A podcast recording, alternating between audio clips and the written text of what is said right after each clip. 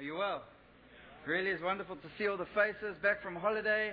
Lots of stories being told, lots of excitement, which is amazing. We've had an amazing time. Um, went away this weekend, just Friday night, and, and came back this morning with the eldership team. Just the privilege of being together, spending, there's lots of busyness in church.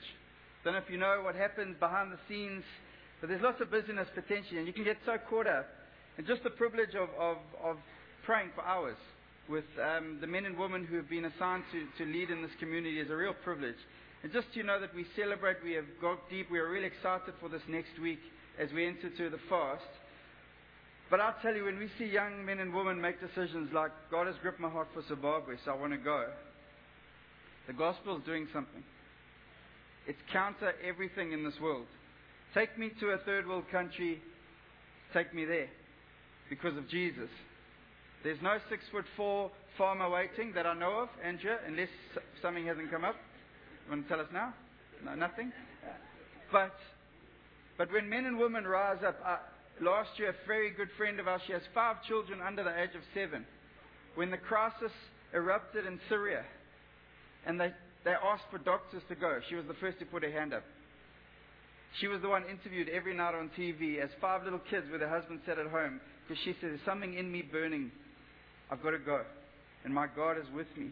When we make decisions like that, and when we send our best, trusting God, we'll see amazing things. And we'll have a lot of fun together. So we honor you and, and the team. And so it's good. It's good. When you call your church a name like Life Changers, behind the scenes, you have to have a couple of lifesavers. Hello, Keith. And um, we went to Keith and Sharon's house on Tuesday night for dinner, and uh, we were just enjoying the evening. And Keith was encouraging my kids to climb higher and higher on the rocks and then jump into the pool. And his mom was a little freaked out. She went inside, so Judah was climbing up. Next minute, Judah dived off and went to the bottom. And he does this thing where he just floats up, like he just chooses to not swim and he floats. And for a second, I thought, no, nah, Keith will never jump. And I saw this man in all his clothes. He had just got changed for dinner. Jumped into this pool to pull Judah out. And Judah's first reaction was to burst out laughing because he'd finally got, finally got someone to actually jump in. So thank you, Keith. We know that our children are safe at your pool. And um, real, real privilege. Hasselhoff is nothing on you. Um, but just so you know, and, and other good news, we've had contact. Just I know you haven't heard from them in a little while. Wally and Shirley are well. Well, I know they're well tanned. That I know for sure. I saw a picture of them. They look incredibly well tanned, but they are well. They're also helping out and ministering in a church that needed some help, which is amazing. And so they're incredibly well. Can I pray for us? This is a really exciting week. I don't know if you know, if you've just come back from a holiday and you don't know, we are fasting as a community this week, which is a radically exciting moment. So I just pray, Father, right now, you are the cornerstone. Our hope is in you, Jesus. Nothing else. And we don't come this morning to do church, do all the right things, Father. We come this morning to say that you are the King, you are Lord of our lives. And we put you at the center this morning, God. Where the storms rage, whatever's going on, Father.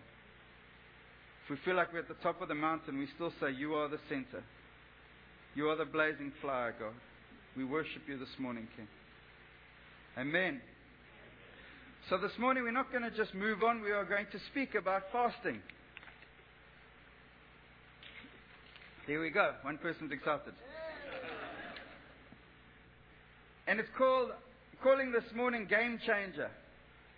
Because when we look throughout the word and when we look in church history, Everything dynamic, everything amazing, all the revivals, behind all of that is this thing called fasting that has this mystique around it for people. And, and, and, and a lot of people have the wrong idea about what it, it's, it's. And so we're going to smash a few of those things today. We're going to have a bit of fun. I'm not a great faster. Just let it get out there. I want to watch MasterChef all day when we fast. It's like I never watch MasterChef, but put me in a fast and I'll watch MasterChef. I want to buy cooking books. Never want to buy cooking books except when we're fasting. I, I have cravings that burn deep inside. So I wouldn't say I'm good at this. We did a 10 day fast at Glenridge. I was young, so I threw myself in passionately, didn't really manage myself well, ended up fainting on a cricket field. And then on the last night, we went for dinner. And I thought this was my chance. This is it. So we went to RJ's. You know RJ's, the steakhouse? Ordered the biggest burger, monkey gland sauce, remember it clearly. Thought I was very clever. It's like, why are you ordering salad? You can eat now. Bar one milkshake with all the chocolate around the side. I was so horribly sick that night after 10 days of fasting. So we're going to talk about some of the practicals of how to do this well. Um, but first, we're going to look at an incredible section of Scripture. Maybe you want to turn, it's in the Old Testament, which is in the front. 2 Chronicles chapter 20. Please. In my Bible, it's around page 350. And I say that not, not to be cheeky, I say that because we can't make the assumption people know how to navigate the Bible anymore. And that's cool. That's why we come to church, that's why we learn together. God wants us in His Word, which means we have to learn how to work through His Word, chew on His Word, allow it to get deep down inside of us. So we're going to go to 2 Chronicles chapter 20. What's happening here is just a radical situation. Jehoshaphat is a God man. Jehoshaphat. Good name for a child if you're having children. Very popular somewhere. And, and he's leading God's people, and they are coming under major attack. They're not being attacked by one army, they are being attacked by three armies simultaneously. And maybe you're sitting here this morning, you're feeling a little attacked. Finances, work, situations, relationships. That's cool. The Bible shows us where we run. It's not difficult. And this is an incredibly overwhelming attack of the enemy. And it starts like this in verse 1. After this, the Moabites, the Ammonites, with some of the Meunites, came to wage war against Jehoshaphat. It's a little bit like Durban when the termites attack. You don't stand a chance. If you've been from Durban, you're laughing now. Because you have your house sprayed on Wednesday, by Friday, the ites are back. They're in everything. And all these ites are attacking Jehoshaphat and the people of God. It's a real challenging situation. Verse 2 Some people came and told Jehoshaphat, A vast army is coming against you from Edom, from the other side of the Dead Sea. It's already in Hazazon. Hazazon. Hazazon. Tamar. Very good. Tamazon. It's this, the word comes. It's a radical thing. We listen. As humans, we, we sing about the trust in God, but often it's the voices that speak to us that we're not so good at filtering. And we must hear, we've got to hear, we've got to hear the voices, we've got to hear what's happening. But are those the voices we rest on?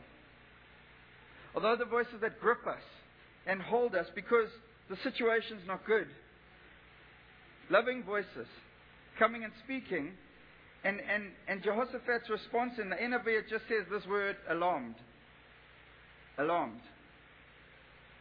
Alarmed is quite a big thing. We didn't have an alarm in Durban. In the house we're renting here, we have an alarm, and Ben decided to set it off one night. And I was alarmed. As I heard my child scream, I heard this alarm that sounded like a bomb siren in the house. I stood up. I thought there are people marauding our house. I jumped down the stairs. I ran down the first set of stairs, and then I don't know what happened because the lights went out. I jumped straight into the wall on the other side. Took all the pictures off the wall and realized nothing was wrong. It's just Ben had gone to walk downstairs. But he's alarmed. The, the King James says, and Jehoshaphat was afraid. You know, the Bible doesn't say it's wrong to be afraid. It's not wrong to be afraid. It's not wrong to experience that emotion of being afraid. Sometimes it's actually incredibly helpful. But what you do with that, what you do with that, how you process that, is what the gospel gets inside of us to change. It doesn't turn us into a runner. It doesn't turn us into something that weak and fearful. Being afraid just calls us to run to the one who settles it all. And that's what Jehoshaphat does. His first response is amazing. It says this Jehoshaphat resolved to inquire of the Lord. And he proclaimed a fast for all Judah. Again, the King James says, and he set himself to seek the Lord.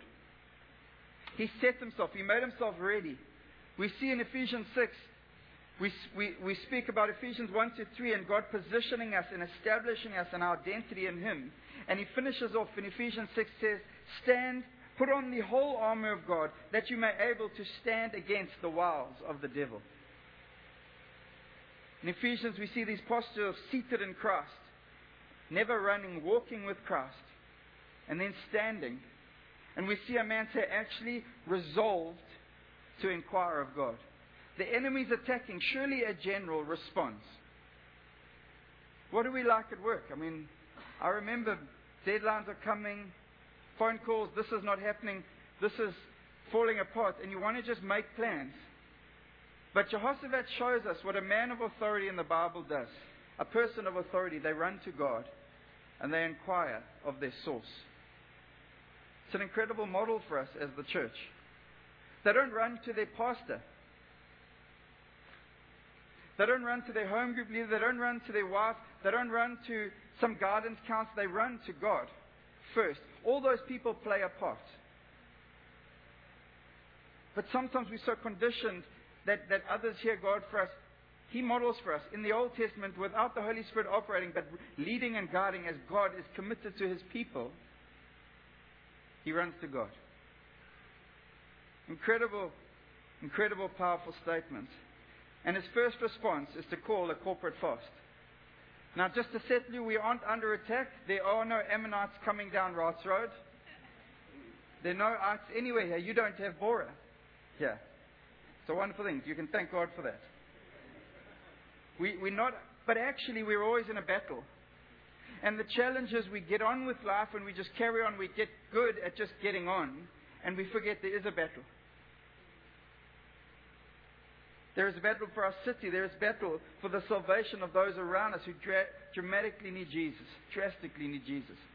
There's a battle for our children and their future, that they would know God, they would know His ways, they would walk in His ways, they would honor His ways.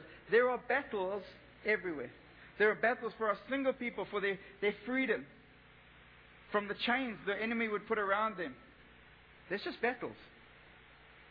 And sometimes we as the church sit down when we call to stand. And there is a time to stand. And so, what we're doing this week, as we're calling a fast, if you are part of this community, I want to say we are calling this fast.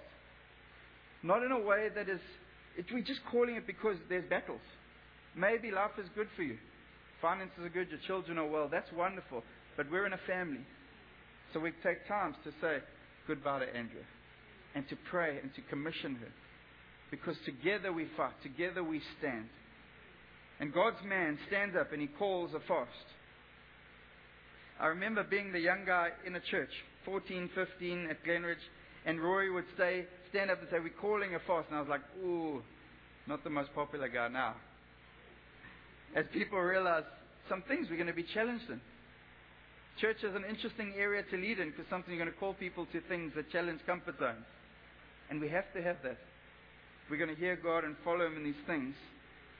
So the people of Judah, verse 4, came together to seek help from the Lord. Indeed, they came from every town in Judah to seek Him. Incredible picture of people coming out. Glenridge, where I've worshipped for 20 years, so I do tell a lot of stories of it, is situated on top of the Durban station. We couldn't, the city wouldn't give us land to build, so we bought private land from Metrorail, two parking lots, and they're on top of the Durban station. And some of my favorite memories of seeing people coming out from underneath, out of the train station as they caught trains from Umlazi, city center, others walking from the city through the little byways to come up the ramp. That was the main way to get up. Others driving from the rich areas of the north of Durban in their big fancy cars at that same ramp, and all converging on top of a station. They came from all parts of Judah. Verse 5. Just working through the scripture, and we'll carry on from there. Then Jehoshaphat stood up in the assembly of Judah and Jerusalem at the temple of the Lord in the front of the new courtyard and said, Lord, the God of our ancestors, are you not the God who is in heaven? You rule over all the kingdoms of the nations. Power and might are in your hand, and no one can withstand you.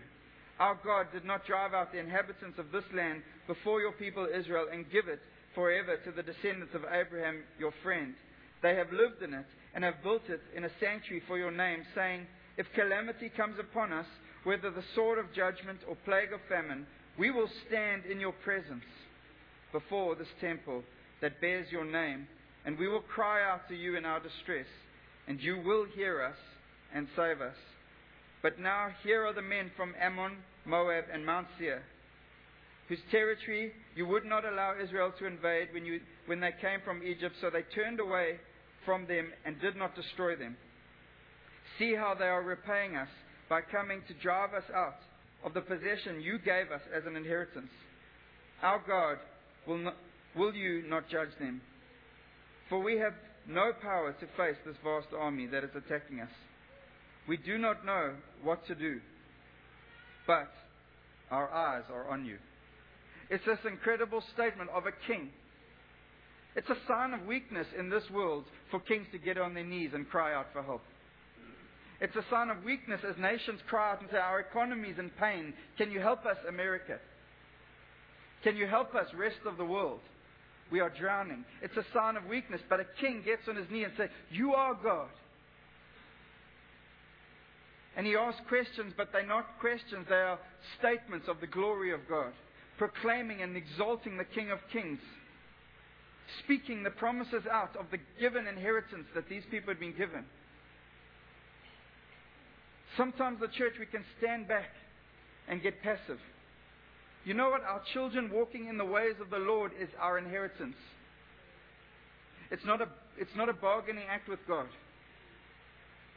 It's not how much you sacrifice your children to walk out. Us walking in freedom is an inheritance. The young people in this church walking free from some of the lures of this world is part of our inheritance. And when we understand that we stand on the promises of the good King, the great I am, and we declare his purposes. This is not a begging man approaching God who's half interested. This is a son approaching a father, reminding him of his promises. It's an incredible thing. And if he'd stopped there, if he just said at the end, For we know we have no power to face this vast army, which is true, that is attacking us, they couldn't. Three armies attacking one, the odds aren't good. And if he'd stopped after, we do not know what to do. If he just stopped there. Often we just stop there. I've stopped there too many times sometimes. But when we know our God, when we know that He is good and He is powerful and He is mighty, then we say, But our eyes are on you. Those last words change the game. It was a losing battle, it was a game to be lost.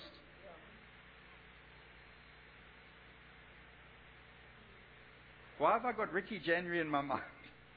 Remember that we were losing to the All Blacks. Excuse the rugby analogy, but it just came to mind. I have to speak it. And you get Ricky Januarie, who South Africa weren't sure they liked, and he changed that game. Jesus breaks into every situation and changes the game. Some of your situations right now need a game changer. And it's not this church and it's not me. It's as together we cry out to the ultimate game changer. His name is Jesus. Because he's already broken the power of whatever game you need changed. And we just invite him to run in. How amazing is that? It's incredible. And we get another clue here. It says, wait for God to speak. Just wait for God to speak. Verse 13 All the men of Judah, with their wives and children, and little ones stood there before the Lord. No one's excluded. Here's my encouragement bring your children. No other way to say it. Yes, as a community, sometimes there's going to be a kid that cries. That happens. Sometimes it's mine. I have three boys under five. It happens. But my Bible says this gospel is not for adults. It's not for the educated. It's not exclusive to anyone. The whole. The husbands, the wives, the children, and the little ones. And mothers, it's tough. The little kid phase of life is tough. But I want my kids to learn how to worship God from me. But I want them to learn how to worship God from some worship singer who comes into town from America. I want them to see what it is to trust God in the storm from someone else. They're in my house for 18, 20 years, whatever. I want them to learn that from me. Whether that's in the church or in the lounge in someone else's home, I want them, I have the privilege of modeling. The greatest teaching in the world is modeling. Jesus showed and then he taught. And so we'll chat about that a little later, but, but kids are vital to this. Verse 14. Are you guys following? Is this making sense? It's just an amazing story of the power of a corporate fast. Then the Spirit of the Lord came on Jehaziel, son of Zechariah, the son of Benaniah, the son of Jael, the son of Mattaniah, a Levite, and descendant of Asaph, and he stood in the assembly. As he stood in the assembly, he said, Listen, King Jehoshaphat, and all who live in Judah and Jerusalem, this is what the Lord says to you. Do not be afraid or discouraged because of this vast army, for the battle is not yours, but God's. The amazing thing, we think we're going to come sometimes to these corporate moments and we're looking for the man with the power of the hour, with the white suit and the golden mic. And God's going to speak to him. But where do we find that in the Bible? Who is Jenaniah? We don't know. He's just the son of the son of the son of the son of. He could be seven years old. We don't know. But God speaks to him. See, when a community stands, God can speak to anyone. It's not my job to hear for your life. We stand together, and some of the most profound words you will ever hear will come from the person sitting next to you right now. We pray for you as an eldership and a leadership. We love you. But there's only one cornerstone, his name is Jesus. And there's only one king, his name is Jesus. And God speaks to Jenaniah and says, You say to the king, Listen, King Jehoshaphat. When God comes on a man or a woman, he comes on them and brings authority and strength strength you've never had before. I would pray that even as this fast, as we enter in, shake off the disqualifying lies of the enemy. Shake them off. Oh, I've only been saved for three months. Yes, maybe you, Jen, and I. Oh, oh, I did this last week. Have you heard of grace? Just run to the throne of grace. Now let's move forward as a community. And we go together. When we come together, there is power and God could speak to anyone. Here's clue number five humble yourself and worship. Jehoshaphat bowed down. This young man speaks, and the king bows down. With his face to the ground, and all the people of Judah and Jerusalem fell down in worship before the Lord. Then some of the Levites from the Kohathites and Korahites stood up and prayed. Those are the good hearts. Those are the good ones. They praised the Lord, the God of Israel, with a very loud voice. Early in the morning, they left for the desert of Tekoa. As they set out, Jehoshaphat stood up and said, Listen to me, Judah and people of Jerusalem. Have faith in the Lord your God, and you will be upheld. Have faith in his prophets, and you will be successful. It is the picture of a king getting on his knees and modeling worship to a people and saying, This is how we get through storms. This is how we engage the enemy. It's an incredible thing. So used to building forts. And Jesus says, Come to me, I will comfort you. Come to the fort, I will protect you. And a king gets on his knees and he says this believe, have faith in the Lord your God. New King James, believe, and you will be upheld, you will be established. You will be made strong. He also says this line have faith in his prophets, and you will be successful. My prayer at this time is that the prophetic gifting inside of the quietest of people here would begin to bubble. Not on Tuesday or Thursday or after. I ask, let it bubble now. Find yourself in the prayer closet now. Find yourself crying out for this community now. and then begin to send them through. Send the words through by email, whatever you need to do, as we believe in God's prophets. We're not believing in a man or a woman, we're believing in the God who speaks. And sometimes he'll speak audibly from the heavens, and sometimes he'll use a prophetic gift. And then we get another clue. It says, After consulting the people, Jehoshaphat appointed men to sing to the Lord and praise him for the splendor of his holiness as they went out at the head of the army singing, Give thanks to the Lord for his love endures forever. This is before the battle. It's a massive challenge to me, and I'm sure to many of us. Singing before the battle. Give thanks to the Lord. His love endures forever. This is a people who know their God. And as they began to sing and praise, the Lord set ambushes among the men of Ammon and Moab and Mount Seir who were invading Judah. And they were defeated. The Ammonites and the Moabites rose up against the men from Mount Seir to destroy and annihilate them. And they finished, after they finished slaughtering the men from Seir, they helped to destroy one another. When the men of Judah came to the place that overlooks, do we get that? So the enemy's attacking. All of a sudden, they decide to attack each other. Who knows what went on behind the scenes but God? And then the two that band got together and defeated the ones from Mount Seir, they defeated each other. We said, no, that doesn't work out. Surely we had to fight. Surely we had to lose some. But God. When the men of Judah came to that place that overlooks the desert and looked towards the vast army, they saw only dead bodies lying on the ground. No one had escaped. So Jehoshaphat and his men went to carry off their plunder, and they found among them a great amount of equipment and clothing, and also articles of value, more than they could take away. There was so much plunder, it took three days to collect it.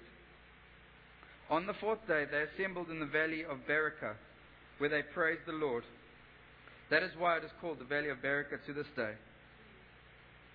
Then, led by Jehoshaphat, all the men of Judah and Jerusalem returned joyfully to Jerusalem.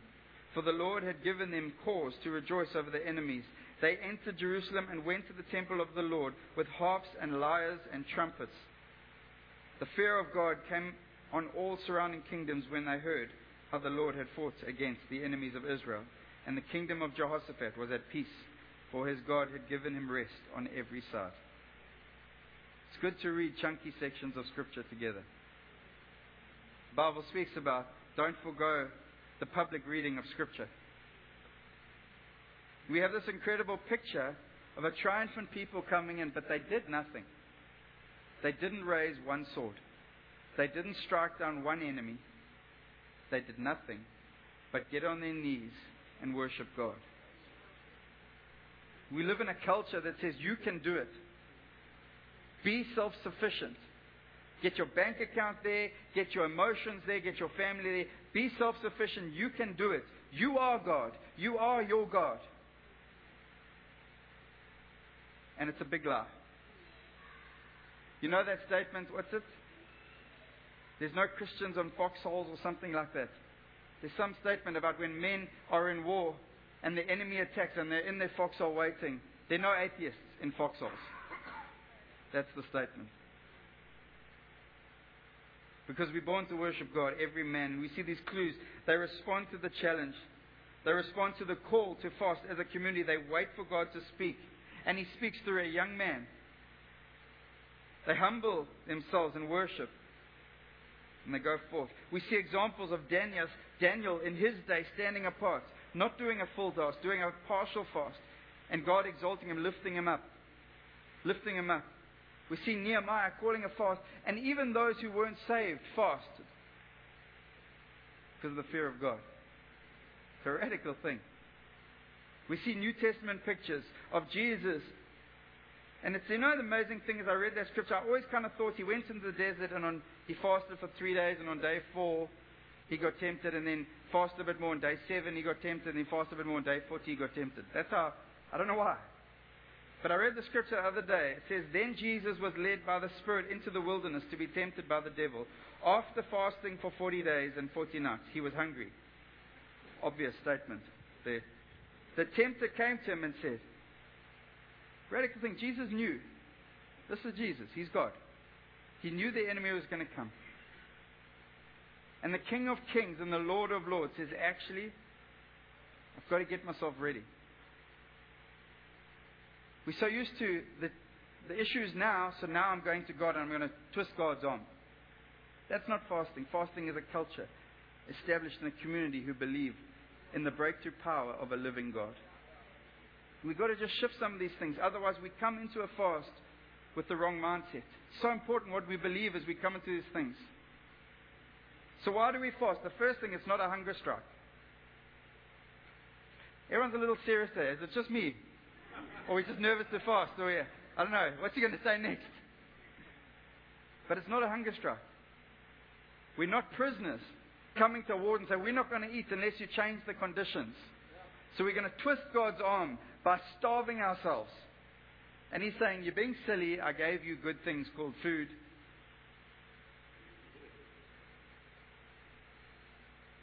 I mean, David ran to God when, when after he'd the sin with Bathsheba, and he begged God, trying to twist his arm. And God is gracious and He's good, and He responds to the call of His sons and daughters, yes. Of course He does. But this is not a hunger strike. We are not beating our bodies into submission, slapping ourselves. The new covenant, what Jesus did on the cross, means we don't do that. We approach the throne of grace. The second reason why we fast, well, it's an issue of appetite. I think I've told the story at the worship time, the Krispy Kreme story. Have I told it, Gabe? Not sure. We, we were in England. My wife got burnt in a restaurant, so we had to stay for a little bit longer, and people came to visit us. And my friend bought us a box of 12 Krispy Kremes. Now, if you've been to England or America, Krispy Kremes are really good donuts. Anyone testify? Anyone had Krispy Kremes? We got some witnesses. They are just, they have like this one with a chocolate cover, the whole thing, got custard inside. I mean, who can resist that?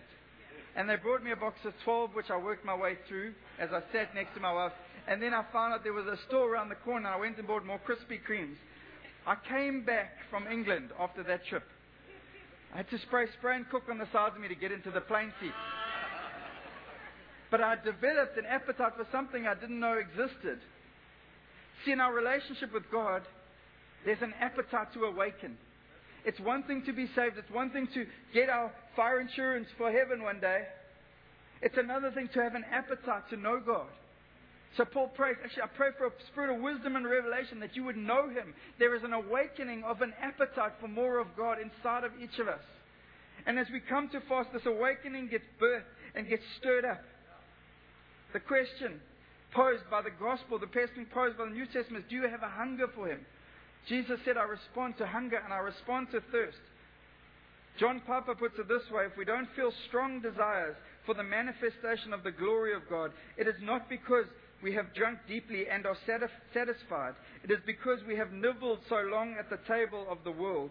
Our soul is stuffed with small things, and there is no room for the great. We nibble on small things. My time taken up by nibbling on Facebook and nibbling, and I love Facebook, so I know I talk about it a lot, but but we nibble on all these things. We're satisfied by a whole bunch of small things. God says, I'm great. Will you feast at my table? See, God is more interested when we come to a fast. He's not interested about our consumption. He's interested about what we are consumed by. What are you consumed by? So we come, and, and, and for some people, to, to give up food is really easy, but to say, actually, I'm going to quieten the voice, I'm going to keep the TV off is really hard. Because now you actually have to talk to your wife. And you have to engage your kids. Because you can't just stick them in front of a TV nine running video. Guilty sometimes. But we engage. And then we realize we actually have time to hear God. And all of a sudden the prophetic juices start to flow that We think God had left us. Meanwhile, He's there the whole time. We were just nibbling. Can I read you another quote from John Piper? And this is really challenging. The greatest enemy of hunger for God is not poison, but apple pie. It is not the banquet of the wicked that dulls our appetite for heaven, but endless nibbling at the table of the world. It is not the X rated video, but the primetime dribble of triviality we drink in every night. For all the ill that Satan can do when God describes what keeps us from the banquet table of his love, it is a piece of land, a yoke of oxen, and a wife.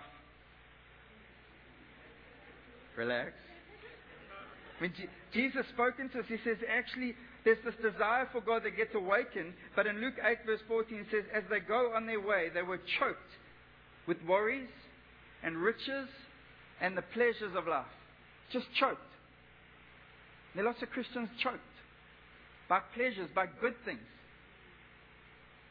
by worries that shouldn't hold us, that shouldn't grip us. Because we know God's in place, but we give them power and they begin to choke us and we feel claustrophobic and we begin to live in smaller space than the spaciousness of the gospel He's called us to. So God says, actually, put the hungers aside. This is not just for mystics, it's not just for the monastics, it's for every Christian. And embrace an appetite for the great King. That's why we fast.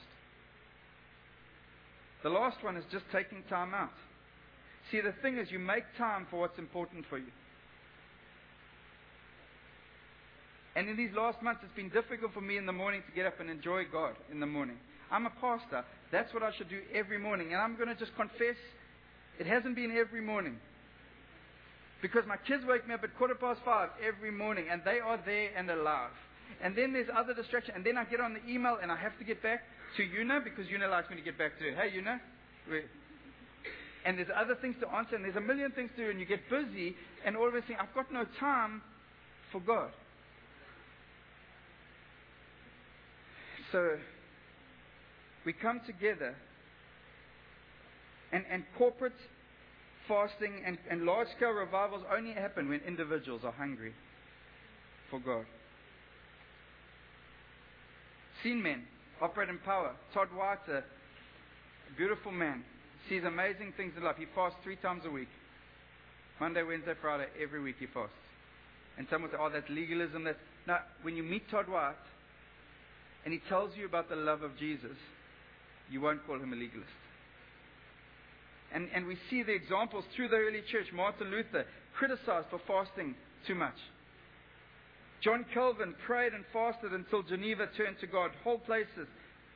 Jonathan Edwards, before he preached that amazing preach, Sinners in the Hands of an Angry God, he fasted and he prayed and cried out to God, Bring healing and wholeness to your people. If it's power we desire, a Christian walk that'll change the world around us and we want to see the playing fields changed, we come to God. And we say, God, it's you. We saw Jesus and the disciples. The disciples asked, why couldn't we send those demons out of that boy? Jesus said, some only come out by praying and fasting. So the game's changing. Why are we fasting? And we finished in five minutes' time. Why are life changes fasting? What's happened that we need to fast? We're fasting for Fiona, who's marrying Gabe. That's actually why we're fasting. and uh, she needs a lot of grace. That's why the whole church is fasting. It's Not going to be easy. So we're coming before.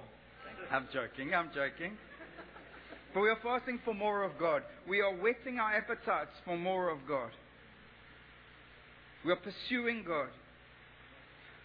We're coming to Him and we're asking Him to fill us up. It's not like we're not full. The challenge is we just need to get some of the other stuff out that fills us up. And He says, I want to fill you up with my glory. I want to fill you up with my presence. I want to fill you up. I want to be the only thing that satisfies you and sustains you. The only thing. Psalm 1 to 3 says, Blessed is the one who doesn't walk in step with the wicked or stand in the way that sinners take or sit in the company of mockers, just distracted by things. But those who delight in the law of the Lord, who meditate on his law day and night, that person is like a tree planted by streams of water, which yields its fruit in season and whose leaf does not wither. Whatever they do prospers. There is a reality to planting yourself and seeing the fruit come. A young lady goes out to Zimbabwe. She has planted herself in the local church. She has planted herself to sow and she has grown, and now she is being sown. So we're asking for God at this time. We also are fasting because we see Jesus in his new ministry we, as, as, he's, as he's gone, he's anointed by the Spirit, he goes and says he fasts before his ministry. We see in Acts 13 Paul and Barnabas and Simeon, and, and they're going on a new mission, and, and they're sending out Barnabas and Saul for the work of the Lord. And they say before they send them out, they fasted, and then they prayed and sent them out. There is a new day of life changes, not because I'm here, because God does transition for more land and more glory. We did a whole series about it. It's not about my ambition or this eldership's desire to grow. It's about God's ambition and His desire for His glory. And so there's a new day, so we have to crack open some ceilings. I really do desire to see more healing physical, spiritual, emotional. I desire it. Not just for me, for us as a community. I desire to see signs and wonders which look like young couples getting married and honoring God in the process. Young people going to countries to walk it out. Signs and wonders. We're fasting because as a community we desire sustained breakthrough. Not just a flash in the pan. It's an amazing thing. When we stand, we come to Jesus, our brother, our provider, our savior, our friend. We put him first. And we stay in that place, not crying out for this thing or this thing, just sustained breakthrough. Part of our culture as a people, we will see sustained revival. Not one weekend, church was amazing, next weekend, church sucks. One weekend, people get healed. We're just sustained reality of Jesus in His church. And we, we're fasting for breaking through of ceilings as a church community. God's got some promises for the church. There's been, I don't know if you know, but work for years in terms of land next door. There's been a promise of greater influence, many salvations to come. Many people, I walk around the city, I walk in the shopping centers, I see people, and everything inside of me is thinking of ideas or how can we love them, how can we serve them. Thank you for the responses we've had to the suggestion last week about doing DIY for the single moms and the, and the widows in our area. Thank you. Men have come rushing forward. We actually have to do something about it now. Because that means there's a burning desire to love God's people and to love. We need courage for the adventures ahead. More people, more home groups into some of the darkest, toughest areas of our city. We need people going and traveling and young people ministering and breaking open. We need to see these things because God's about more. That's who He is.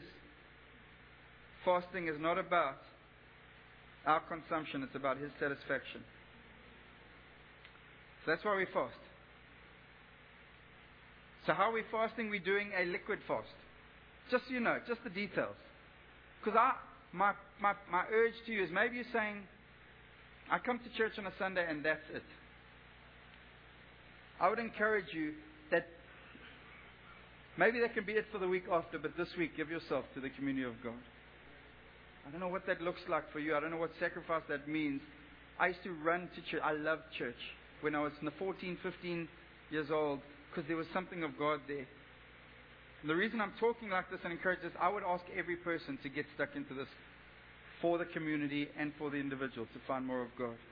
Liquids fast, my suggestion would be water, drink lots of water. How much water you think you need to drink? Drink twice as much.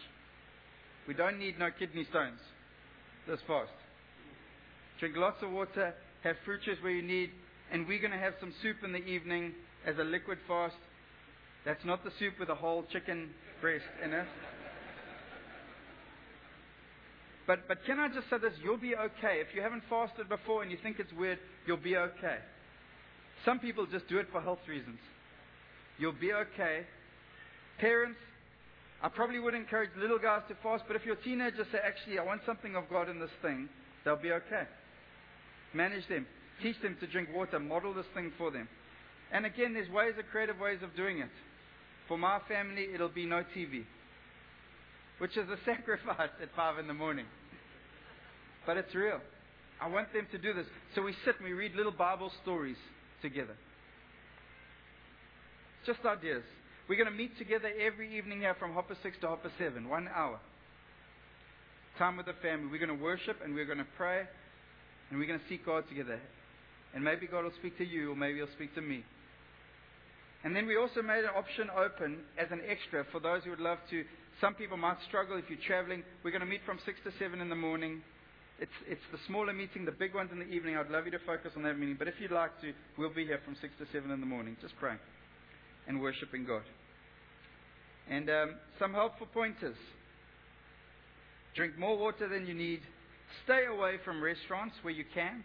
Business meetings, I know it's tough. I've been there, sat in boardrooms where there are food everywhere, and they're looking at you going, nah.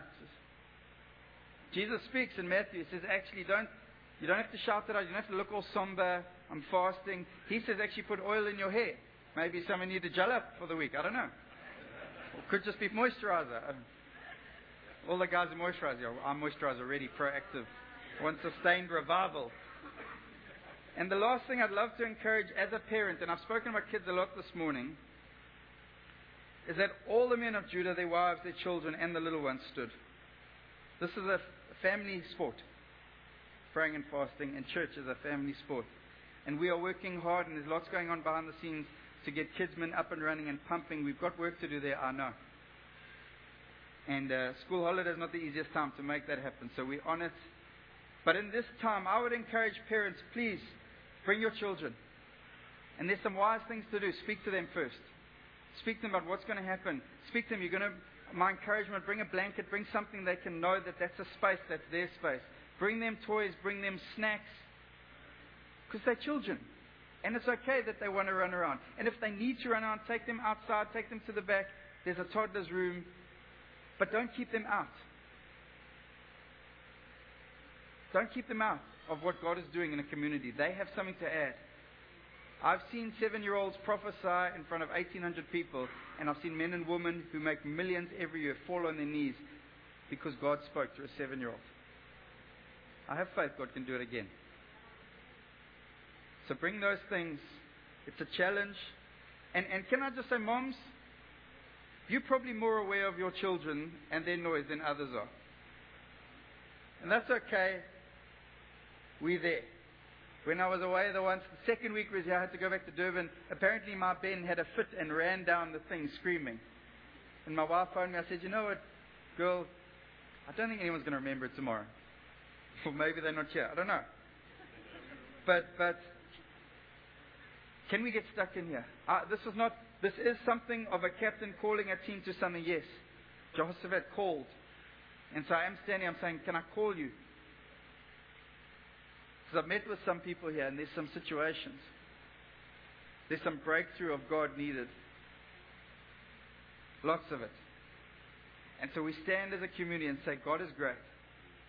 And we want to see breakthrough after breakthrough, not just peaks and troughs, breakthrough after breakthrough, more glory coming together. So we love you, and as an eldership, we say, please can we fast together? Bring people. I'm so convicted of the glory and wonder of God that I would tell you, bring unsafe people to the meetings. Let's pray for healing.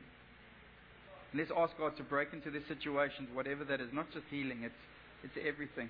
It's two years unemployed. It's all that stuff. I want to see people get jobs this week in this community. God can do it.